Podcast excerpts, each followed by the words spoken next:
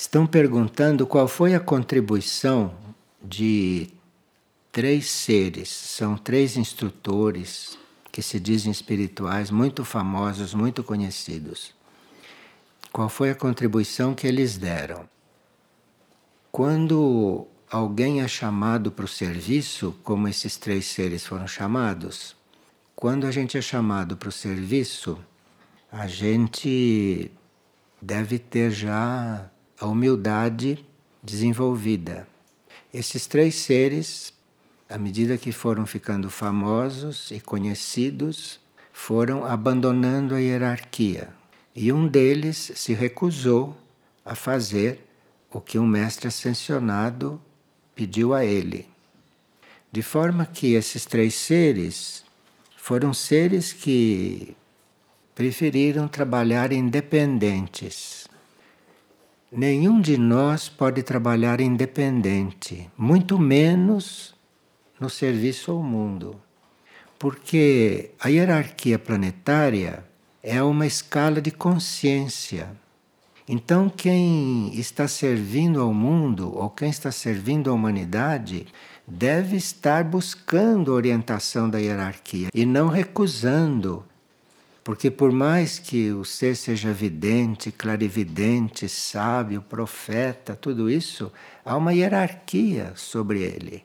Então, o ser, como estes três, que resolveram trabalhar por conta própria, um morreu de câncer e os outros não sei porque não acompanhei a vida deles. Mas para trabalhar para o planeta e para trabalhar para a humanidade, sem estar coligado com a hierarquia, isso é impossível. Porque a humanidade é imprevisível, a humanidade tem livre-arbítrio e só a hierarquia sabe o que está passando na mente da humanidade. De forma que, para ser relativamente bem-sucedido, precisa se contar com a hierarquia e não se recusar a seguir o que a hierarquia diz. De forma que eu não, não sei qual foi a contribuição que esses três seres deram ou que deixaram de dar. E aqui uma pessoa está dizendo que o preparo para nós desencarnarmos tem tido muito especial atenção nestes momentos, aqui nas partilhas. E a pessoa pergunta: isso é por estarmos próximos dos momentos críticos? Bem, os momentos críticos já estão acontecendo, não só que não onde nós estamos, mas pelo planeta, esses momentos já estão acontecendo. Se as pessoas não estiverem preparadas para viver este momento, o que vai acontecer é uma grande confusão no plano astral. Porque imagine gente desencarnando em massa e passando todos enlouquecidos e assustados para o plano astral nos dá muito trabalho, não é? Para aqueles que mantêm o plano astral em ordem quando é necessário. Então é uma questão de fraternidade nossa, nos prepararmos para isso, para eventualmente ajudarmos a transição dos outros, já que a nossa deve estar garantida, porque sabemos do que se trata, não já sabemos que podemos passar por ela. Então não há problema nenhum de nossa parte. Aqueles que já estão preparados e aqueles que estão a serviço devem se preparar, desencarnar com bastante facilidade, bem rapidamente, sem criar problemas. Chegou a hora, vamos. Porque aí você já passa para lá e vai ajudando quem precisa lá em cima. De forma que é por isso que se está sempre recordando isso, no sentido de formarmos colaboradores formarmos colaboradores para aqueles que vão passando para lá despreparados. Porque nem todos vão ser retirados pelas naves, né? Alguns devem fazer a própria experiência de se retirar dos corpos em algumas situações, em algumas maneiras e procurar aprender a fazer este trajeto, este trajeto do corpo físico para fora do corpo físico. Este é um trajeto que nós temos que aprender a fazer. Então, as naves estão aqui para resgatar aqueles que são resgatáveis e que necessitam ser retirados da órbita do planeta para que os seus corpos sutis, os seus corpos internos, não fiquem prejudicados para as suas futuras colocações pelo espaço. E muitos de nós já estão, já estão com seus lugares reservados, marcados, não? Em, outra, em outras áreas fora da Terra. Já estão nos esperando, de forma que as naves vêm nos buscar e nos colocam lá. Não precisam se assustar, porque as naves não tiram ninguém que seja um pouco nervoso sem antes sedá-lo. Há casos muito interessantes onde há certos, certos problemas eh, telúricos, terremotos, essas coisas. Quando, quando demoliram aquelas duas torres em Nova York, demoliram aquelas torres, as naves tiveram muito trabalho, porque muitos foram retirados dali sem nem perceber o que estava acontecendo. Nós dramatizamos tudo, mas nem todos os que participaram daquele desmoronamento tiveram consciência do que aconteceu. As naves estavam lá, muitas, não? Levaram muitos deles que não deviam passar por aquilo. E nesses casos, a gente fica inconsciente, a nave nos leva inconscientes, nos põe lá onde temos que estar e nós inconscientes. E muitas vezes somos repostos aqui e só tomamos consciência depois que somos repostos aqui. Não passamos por nada, em alguns casos, não são todos, não. De forma que a gente não precisa se preocupar com isso. Nós precisamos nos preocupar em servir nessas horas. Porque se nós somos uma luzinha, começa a dar sinais daqui de baixo que queremos servir, as naves nos reconhecem e saberão o que fazer de nós na hora, se nós tivermos que colaborar. E algumas pessoas dizem coisas como isto: o mal não existe. O mal não existe? Como é isso? O que chamamos de mal são forças fora de lugar. No momento em que essas forças entram no lugar, não tem mais o mal. Então, quem diz que o mal não existe está antecipando. Não é que não existe. As forças fora de lugar estão aí. Então, o mal está aí. Agora, o mal não é eterno. O mal, embora não esteja resolvido, sabe-se que o mal vai ser um dia transformado e na hora que essas forças foram colocadas no lugar, acabou o mal. É isto. Não é que o mal não existe. Enquanto as forças estiverem fora do lugar, ele está aí. Mas as forças não vão ficar sempre fora do lugar. Porque o cosmos não vai perecer. O cosmos tem uma meta, um destino, e isto vai se realizar. De forma que o mal é transitório. Na hora que essas forças entrarem no lugar, acabou o mal. Nós temos esse sentido do mal muito forte porque existimos em um planeta que não é sagrado. Então aqui o mal está solto, aparentemente está solto, porque o planeta não é sagrado. Existe também o mal cósmico. Mas o mal cósmico existe, mas acima do cosmos está uma verdade que não se sabe o que é, não? Está uma verdade única, e esta verdade única não tem como errar. Esta verdade única não tem como não dar certo. De forma que, mesmo que haja cataclismos universais, acima dos universos está a verdade única, não está? Acima dos universos. Então, mesmo que um universo não dê certo, acima dele está a verdade, acima dele está a coisa. De forma que não há o que temer que nós precisamos é ajudar as coisas a serem colocadas no lugar. Quando percebemos que uma coisa está saindo do lugar, procure colocá-la no lugar, se você sabe o lugar. Se você não sabe qual é o lugar, peça a luz para ajudar a harmonizar as coisas. O mal está em diferentes proporções. E deve haver lugares onde as coisas já estão resolvidas, mas nós não temos notícia desses lugares. E o que uma pessoa ou uma alma deve expressar e ser para que seja de confiança para a hierarquia? Ou seja, como é que a hierarquia pode contar com um ser?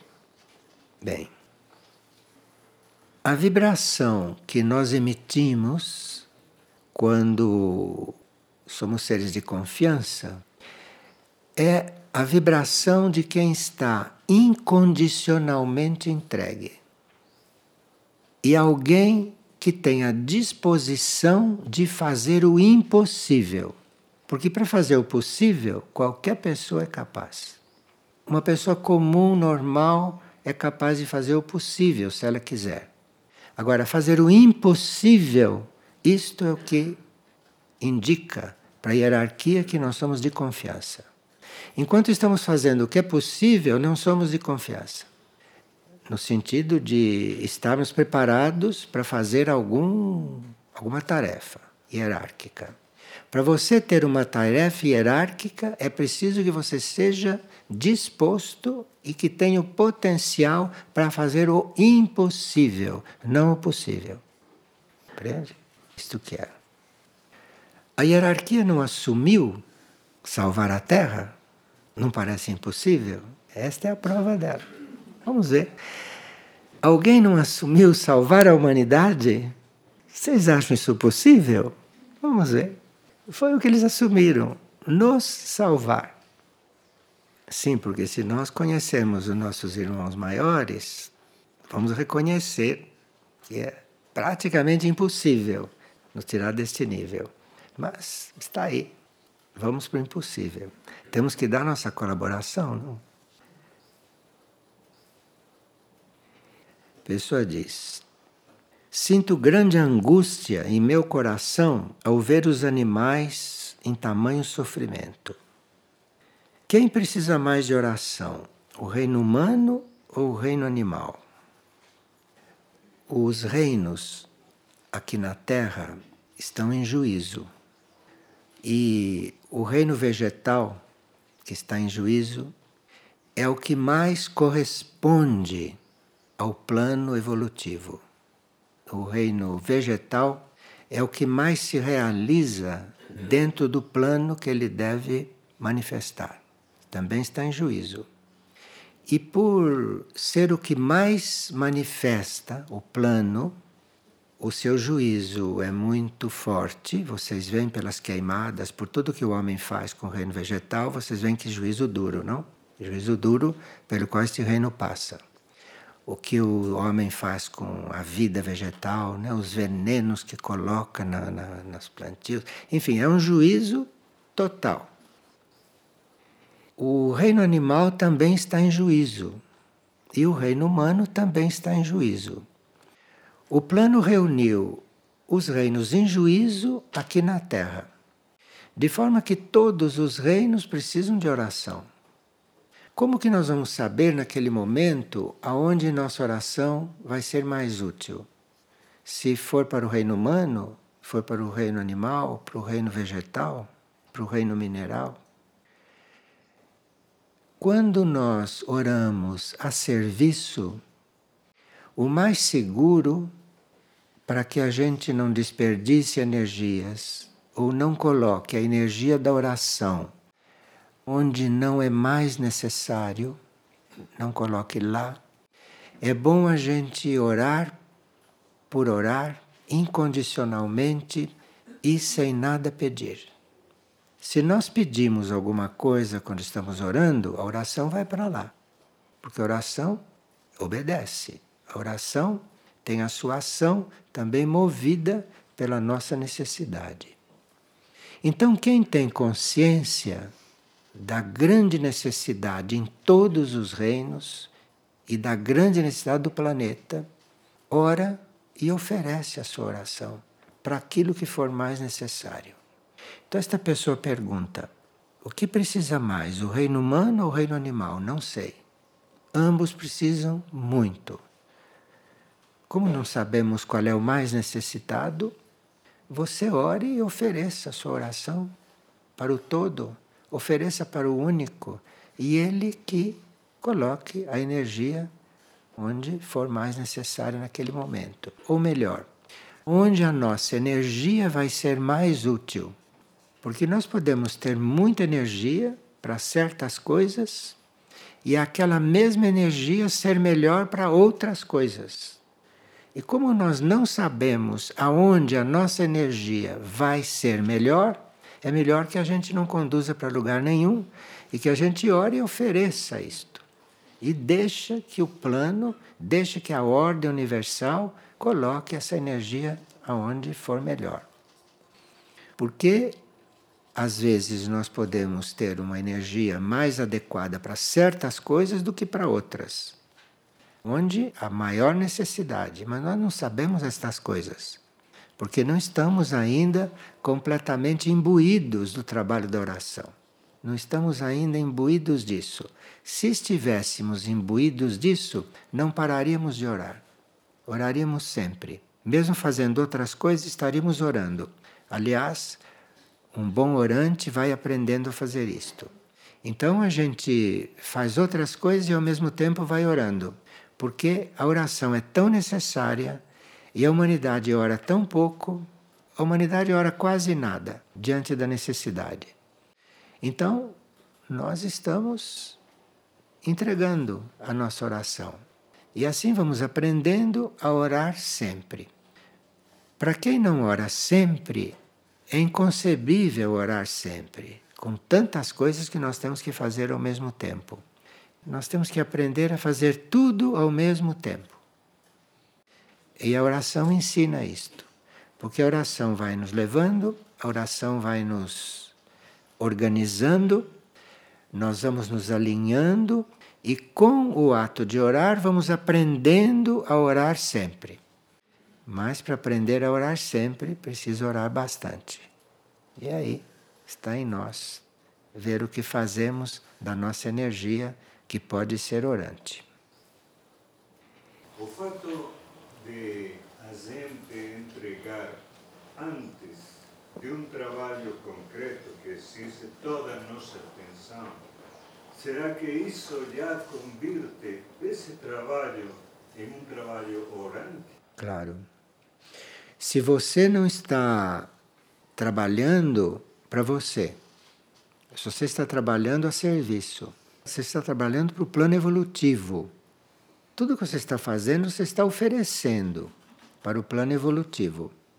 Isto vai fazer com que você selecione um pouco os seus trabalhos, né? Porque você não pode oferecer certas coisas para o plano evolutivo. Se você tem um cassino com roleta, você não vai oferecer aquilo para o plano evolutivo. E outras coisas também que existem aí soltas. Não só cassino com roleta. Mas tem muita vida aí que é uma roleta. Então, você oferece tudo para o plano evolutivo. Aí o seu trabalho é uma oração, se você estiver trabalhando para o plano evolutivo. Qual é o dever de um filho para com a mãe? Se este filho tem aspiração monástica, ele deve trabalhar o desapego pela sua mãe? Quem tem vocação monástica não tem apego pela mãe. O que é isso? Quem tem vocação monástica não tem apego por coisa alguma. E ele entra na vida monástica para eliminar os apegos inconscientes que ele tem. Então, quem se candidata à vida monástica não pode ter apego pela mãe, em princípio. Então, ele não tem vocação monástica. Porque a vocação monástica está acima de qualquer apego a vocação monástica. E se ele segue a vocação dele, ele vai ser ajudado a se desapegar daquilo que ele não sabe que está pegado. Apegado nós todos somos. Pegados todos somos, em diferentes graus. Quem tem vocação monástica pensa que não tem apegos, senão como pode ter essa vocação? Agora, quando ele entra na vida monástica, aí que ele vai vendo quantos apegos ele tinha e que se não entrasse ali, jamais iria reconhecê-los. E reconhecendo-os, vai se desligando. Vida monástica é muito importante, sabe? Se nós soubéssemos o que a vida monástica nos faz, seríamos todos monges. Mas isso é impossível porque não é a vocação de todos vocação explícita. Agora, aqueles que sentiram essa vocação e que conseguiram entrar lá, conseguiram se desapegar do resto, porque se estão lá apegados em alguma coisa, não estão lá realmente. Estão se preparando para estar lá um dia. Entraram, mas ainda não estão. Porque vida monástica e apego são duas coisas que não combinam. São duas coisas conflitantes. Mas a gente segue a vocação e entra lá para acabar de se desapegar. Mas quem tem apego pela mãe não devia ser aceito. Porque basta ver uma entrevista, porque já se vê que tem apego pela mãe. E aí não é aceito. Pedem para esperar um pouco, até resolver esse apego. E ficar só com aqueles apegos inconscientes, que vai descobrir lá. E aí vai se trabalhar. Um monge contemplativo dizia o seguinte: a gente entra, era um monge contemplativo trapista, dos mais rigorosos. Ele disse: Nossa, agora eu tenho que me desapegar de querer ser desapegado. Viu que ele descobriu lá? Que ele tinha que se desapegar de querer ser desapegado. Esse é um apego trapista que deve ser trabalhado lá. E a pessoa pergunta: qual é realmente a consciência indígena? Porque hum, nesse nosso ciclo, quais serão as reais mudanças para eles? Os indígenas evoluídos e que continuam indígenas estão na vida intraterrena. E lá estão fazendo o seu desenvolvimento, que aqui na superfície não puderam fazer. Aqui na superfície, com a colonização e com a, e com a globalização, que começou há muito tempo, muitos séculos, não? Essa coisa de globalização começou quando a primeira caravela saiu e foi para outro lugar. E isto foi muito, muito anterior. E aí começou, começou o calvário né, da consciência indígena. E por que, que isso começou? Começou porque eles, como consciência que estava em contato direto com a natureza, tinham a tarefa de se harmonizar com a natureza e de não destruir a natureza. E não foi o que aconteceu, porque indígena pescava, indígena caçava, indígena guerreava. Então não, não conseguiram cumprir a tarefa deles.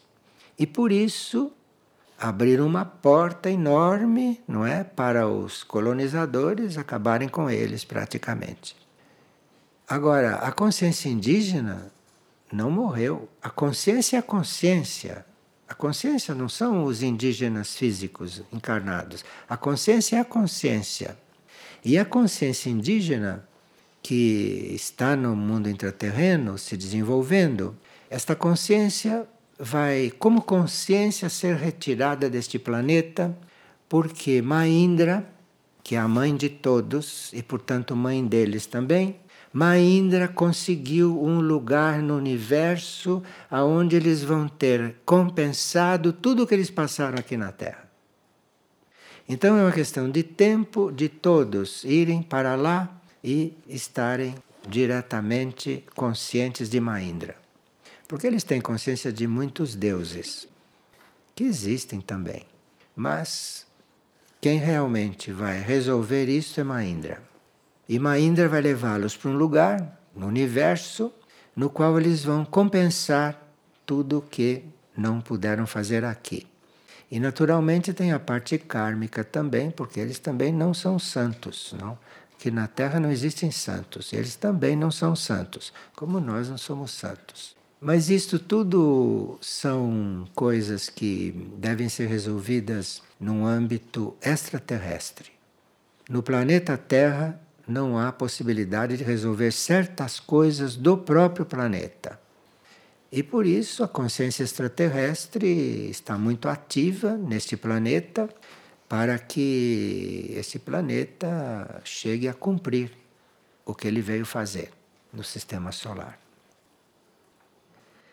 E uma pessoa sonhou que teve um bebê prematuro, sem ter contato sexual.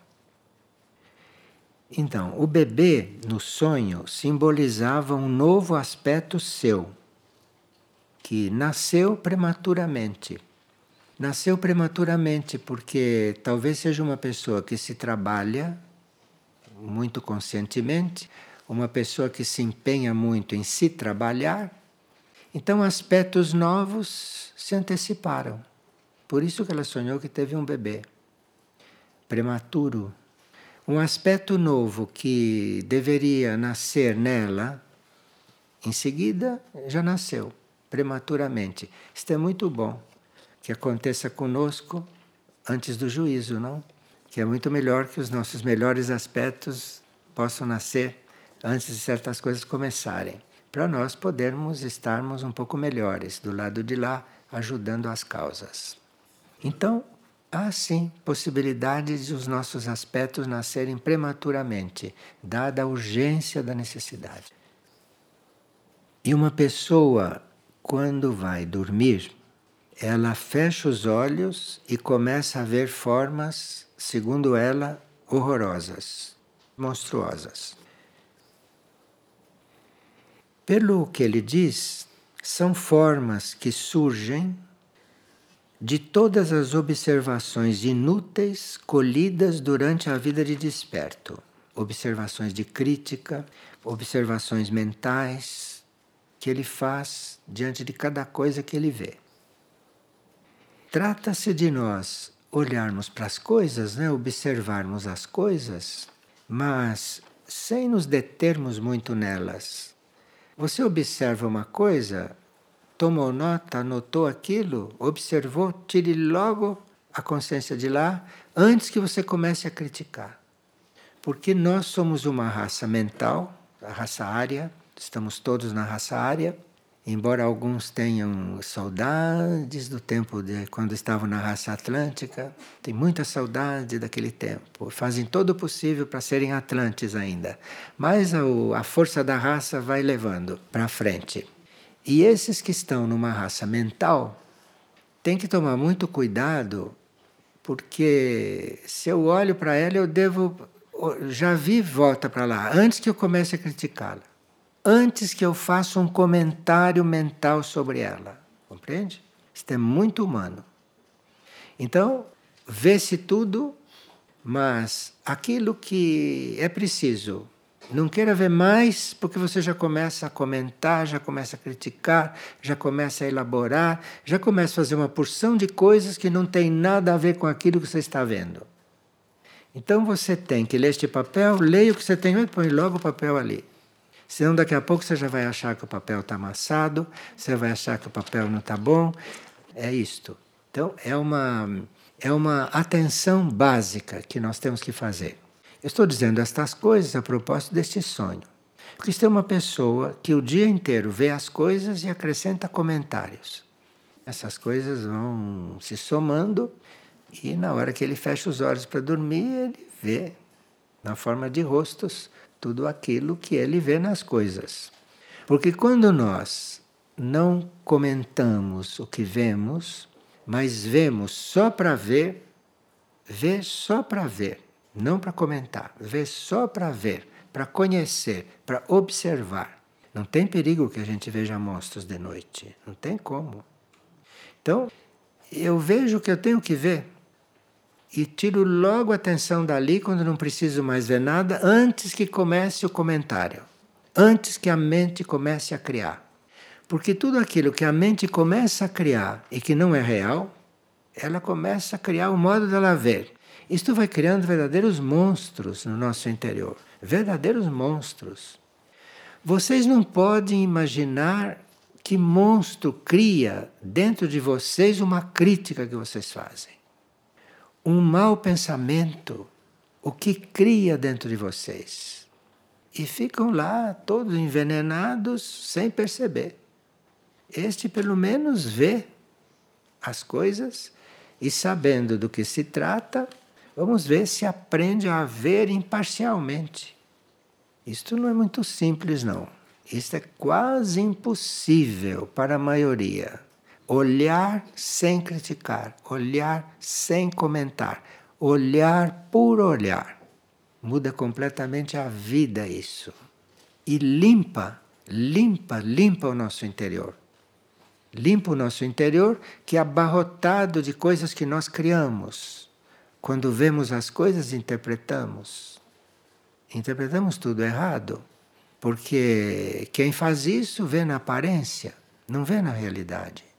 Para você ver a realidade de uma pessoa, você precisa aprender a olhá-la sem comentar nada, olhá-la neutramente, olhá-la imparcialmente, impessoalmente, senão você jamais vai conhecê-la. Você pensa que está conhecendo. Você está é vendo o que você quer ver nela. Não está vendo nada de verdadeiro. Então, isso é o que esta pessoa deve aprender. Aliás, nós todos deveríamos aprender isto, mas não estamos vendo os fantasmas ainda. Bom, aqui nós recebemos um, uma informação de que teríamos que enviar de forma muito especial amor para algo que não está bem que é a Lua, o satélite da Terra, que hoje é satélite da Terra. A Lua não está bem. Todos nós sabemos que a Lua é um planeta morto, não? Isso já sabemos há muito tempo. A Lua é um planeta morto e que está no espaço mantido por certas forças que o mantêm no espaço, porque senão já teria desabado sobre a Terra ou coisa parecida. E, e sabemos isso. Neste momento especial, que faz parte da, do estado da Lua, porque a Lua é um cadáver no espaço. Sabemos a situação da Lua e nesse momento está acontecendo uma coisa que nós teríamos que colaborar para que não fosse assim tão veemente. Veja, nós já estamos sendo avisados de colaborarmos em coisas que os irmãos extraterrestres fazem, se encarregam. Nunca nos foi pedido que mandássemos amor para a Lua, nunca nos foi pedido isto. Porque os irmãos extraterrestres sempre cuidaram de manter a Lua lá, fizeram uma base lá na Lua. Hoje a Lua, aquele cadáver, é uma base, é uma base extraterrestre que tem muitas tarefas, muitas tarefas que dizem respeito ao universo, fizeram uma base lá, do outro lado da Lua. Uma base que não é física. Mas ali, a Lua hoje é uma base extraterrestre. E pela base extraterrestre estar lá, funcionando na Lua, usando a Lua como base, a Lua ainda não despencou. E a Terra depende muito daquele cadáver. Aquele cadáver regula as marés, ajuda as plantas a crescerem. Bom, vocês sabem, né? Tudo que aquele cadáver faz de benefício para nós. De forma que aquele cadáver não entrar em crise definitiva e despencar é uma necessidade. E os extraterrestres que têm mantido aquilo ali no espaço, funcionando, fazendo o seu percurso regular, bem ritmado, servindo a Terra, já estão pedindo que a gente colabore, porque está chegando a nossa hora de colaborar mais universalmente. Senão nem ficaríamos sabendo disto. Porque nunca soubemos, nunca soubemos que a lua é morta. Foi preciso que os instrutores tibetanos participassem disso. E nós não sabíamos disso. Para nós a lua é uma inspiração para fazer modinha de carnaval, fazer, fazer poesia, essas bobagens que a gente faz. A lua nos inspira. Tem gente que, que vai também namorar na lua. Coisas, coisas, coisas inauditas. Né? E assim por diante. Mas aí nós temos que ir tomando certas responsabilidades, porque, evidentemente, como raça mental, estamos evoluindo e já está chegando a hora de sabermos certas coisas para colaborarmos. E o comunicado foi o seguinte: a fase lunar que estamos atravessando atualmente tem impedido que certas energias cósmicas sejam retransmitidas para a Terra com total pureza e definição. Quer dizer, a deterioração daquilo chegou num ponto que está impedindo, pela sua vibração no espaço, que certas energias cósmicas possam ser retransmitidas para a Terra com total pureza e definição. Então, as energias cósmicas mantêm a Terra como mantém todos os planetas, mantém tudo. E essas energias não podem chegar aqui na sua pureza por causa do que começou a acontecer lá. E os irmãos extraterrestres que conhecem engenharia cósmica, conhecem ciência cósmica, estão querendo aproveitar esta oportunidade, que é crítica lá na Lua neste momento, para nos colocar no trabalho. Compreende? Então não vai acontecer nada, porque enquanto eles estiverem lá não vai acontecer nada. Mas querem nos colocar no trabalho. Então estão nos avisando. Mandemos amor para a lua, para que lá haja alguma coisa vinda da terra, alguma coisa positiva, e que neutralize esta impossibilidade de certas energias chegarem aqui puras. Então estão nos pedindo que entre no trabalho. Isto porque a Lua, de certo ponto de vista, é um corpo celeste inativo, de um certo ponto de vista. Isto significa que, para que possa seguir sua trajetória sem incorrer em desvios de rota, é necessário que sejam feitos regularmente procedimentos que promovam ajustes magnéticos em sua área. Nós não sabemos como fazer isso porque não temos este curso de engenharia, né? A nossa engenharia é para construir esses, esses cortiços que vocês veem aí na cidade, que são verdadeiros cortiços. Então, nós não temos uma engenharia para cuidar deste assunto. Mas aí, eles pedem que a gente envie amor. Envie amor, porque amor podemos enviar. Envia amor para lá, porque isto vai ser uma contribuição que nós vamos dar neste momento um pouco crítico. A nave alfa, que nós conhecemos, não? A nave alfa e Celea, Celea é a base extraterrestre formada lá. A nave alfa e Celea se unem para cumprimento de uma força-tarefa designada pela Confederação de Mundos Trata-se de uma pauta do plano de resgate para a Terra, que prevê a execução de procedimentos para o ajuste periódico do magnetismo lunar. Enfim, nós estamos sabendo que aqui é preciso um trabalho que os extraterrestres vão dividir conosco para que a gente fique adulto no serviço extraplanetário, começar no serviço extraplanetário, não? E que a gente possa enviar.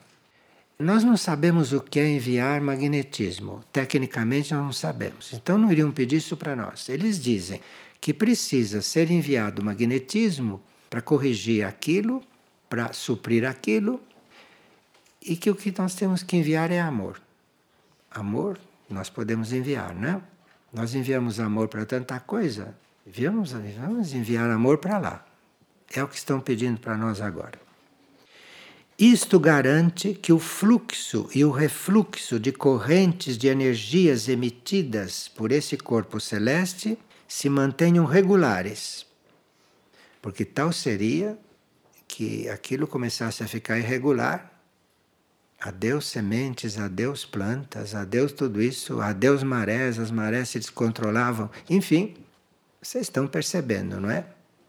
Então vamos ver se assumimos este convite que estão nos fazendo para participarmos de algum serviço além da nossa vidinha pessoal, da nossa vidinha terrestre, da nossa vidinha humana aqui, que se desperdiça o dia inteiro em coisas que de nada valem.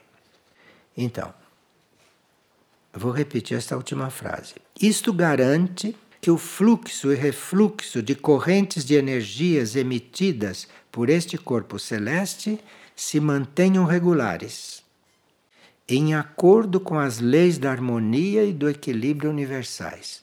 Nós estamos sendo convidados para participar de um trabalho universal. Considerando a conjuntura astrológica que se aproxima, conjuntura que coincide com o que vocês chamam de transição planetária, estes ajustes magnéticos são assumidos com maior frequência e rigor, dada a intensificação dos processos de purificação da matéria neste planeta. Não é momento para nos faltarem as forças da Lua, não é momento para isso. E tem quem cuide disso, tem engenheiros do espaço que cuidam disso. A nave Alfa não é uma das que está cuidando disso. E a nave Alfa tem muita relação conosco, não? A nave Alfa se dispõe a ficar aqui nos tratando e tudo isto. E a nave Alfa que está também anunciando isto.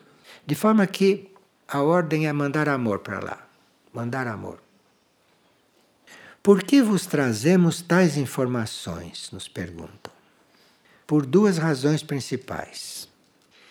É importante que nós tomemos consciência de que os movimentos de aeronaves terrestres, aviões, interferem muito no magnetismo planetário e lunar. Porque nós somos um pouco responsáveis pelo que está acontecendo lá. Porque nós somos grandes inventores e inventamos aviões que mantenham o estado de poluição na Terra, mantenham o estado de podridão magnética na Terra com o que fazem no espaço, que nós não temos ideia. E nós todos viajamos nestas coisas. Quem é que não viaja nestas coisas? Todos nós participamos deste karma. É importante tomar em consciência de que os movimentos de aeronaves terrestres interferem muito no magnetismo planetário e lunar. Por isso estão pedindo amor para nós, para nós compensarmos um pouco isto que estamos fazendo. É bom que saibam que muitas vezes foi necessário a irmandade cósmica tomar medidas emergenciais, bastante drásticas, para que se pudesse manter o equilíbrio magnético do planeta, evitando assim um mal maior esta grande aviação que a gente conhece, isto quase desandou com o equilíbrio da Terra a uma certa altura. Foi preciso uma atenção especial nisso, porque os aviões não param de voar, cada vez mais voos, cada vez mais turismo e outras coisas, né? E isto está custando muito trabalho para engenheiros espaciais. Então, estão nos comunicando isto. Não estão nos pedindo nenhum favor. Estão pedindo que a gente equilibre o karma do que fazemos com os aviões, por exemplo. E que todos nós participamos dos aviões. Então mande amor para lá, porque assim estaremos fazendo alguma coisa, não o que fazemos todos os dias. E segundo ponto, estando mais conscientes da importância desta tarefa, podeis auxiliar através da vossa irradiação no mantenimento do equilíbrio magnético da Lua, este corpo celeste que, apesar de inativo, presta inúmeros serviços ao vosso planeta, escola e às miríades de consciências que nele fazem suas experiências. Porque, embora a Lua seja o que é, há muitas consciências fazendo experiências lá. E lá acontecem muitas coisas como campo experimental que pode ser aquilo. São consciências que aprendem certas coisas lá, não consciências lunares, consciências de outros planetas, de outros mundos, que fazem certas experiências lá e que nós não conhecemos porque não, não estamos interessados na vida extraplanetária. Não mais estáis desavisados com relação à importância desta tarefa que a Irmandade Confederada tem assumido em prol do mantenimento do equilíbrio da Terra. Portanto, quando da utilização de orações em coligação com o universo, irradiem vosso amor para a Lua esta consciência que ofertou-se para abrigar uma base de operações extraterrestres de grande importância para o acompanhamento e proteção do plano confederado para a Terra. Porque, apesar de tudo isto, a Lua, como consciência, porque como planeta é morto, mas como consciência não é morta, porque a consciência não morre, né? Nós sabemos. Nós podemos morrer centenas de vezes, mas a consciência não morre. E a Lua que está morta, como planeta, consciência dela existe. E a consciência dela se ofertou. A consciência dela se ofertou para que lá se criasse uma base. A gente teria que observar o que é este amor cósmico dentro do amor cósmico as coisas que são possíveis. E nós teríamos que começar a participar dessas coisas, teríamos que começar a conhecer estas coisas, teríamos que começar a, a nos, nos coligar com certas coisas que não são terrestres, mas que dizem respeito ao nosso trabalho, que podem dizer respeito ao nosso trabalho. Então se vê que as nossas hierarquias estão começando a nos colocar num trabalho um pouco maior. E aqui termina assim: estamos transmitindo diretamente da Lua para a comunidade Luz Figueira.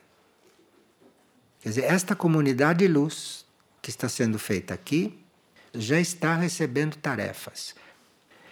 E quem manda isso é Sampiak e comandante Soin que diz em fraternidade. Bom, estamos todos participando, né, de algo de algo essencial, de algo que reflete, reflete numa ordem, num equilíbrio um pouquinho além deste equilíbrio terrestre, deste equilíbrio nosso. Nós podemos atribuir essas coisas, podemos atribuir esta, esta oferta de trabalho, um pouco diferente não? das ofertas de trabalho que fazemos e que são aceitas, nós podemos atribuir a isto a também o nosso trabalho de oração. Porque parece que o, os grupos de oração, que são centenas hoje, estão fazendo alguma coisa. Está acontecendo alguma coisa neste campo. E vamos ver se estaremos mesmo na fraternidade universal e não na fraternidade aqui entre nós. Ser fraternos entre nós já devemos saber, não? Como é que faz? Vamos ver se vamos ser fraternos pouquinho mais. Obrigado.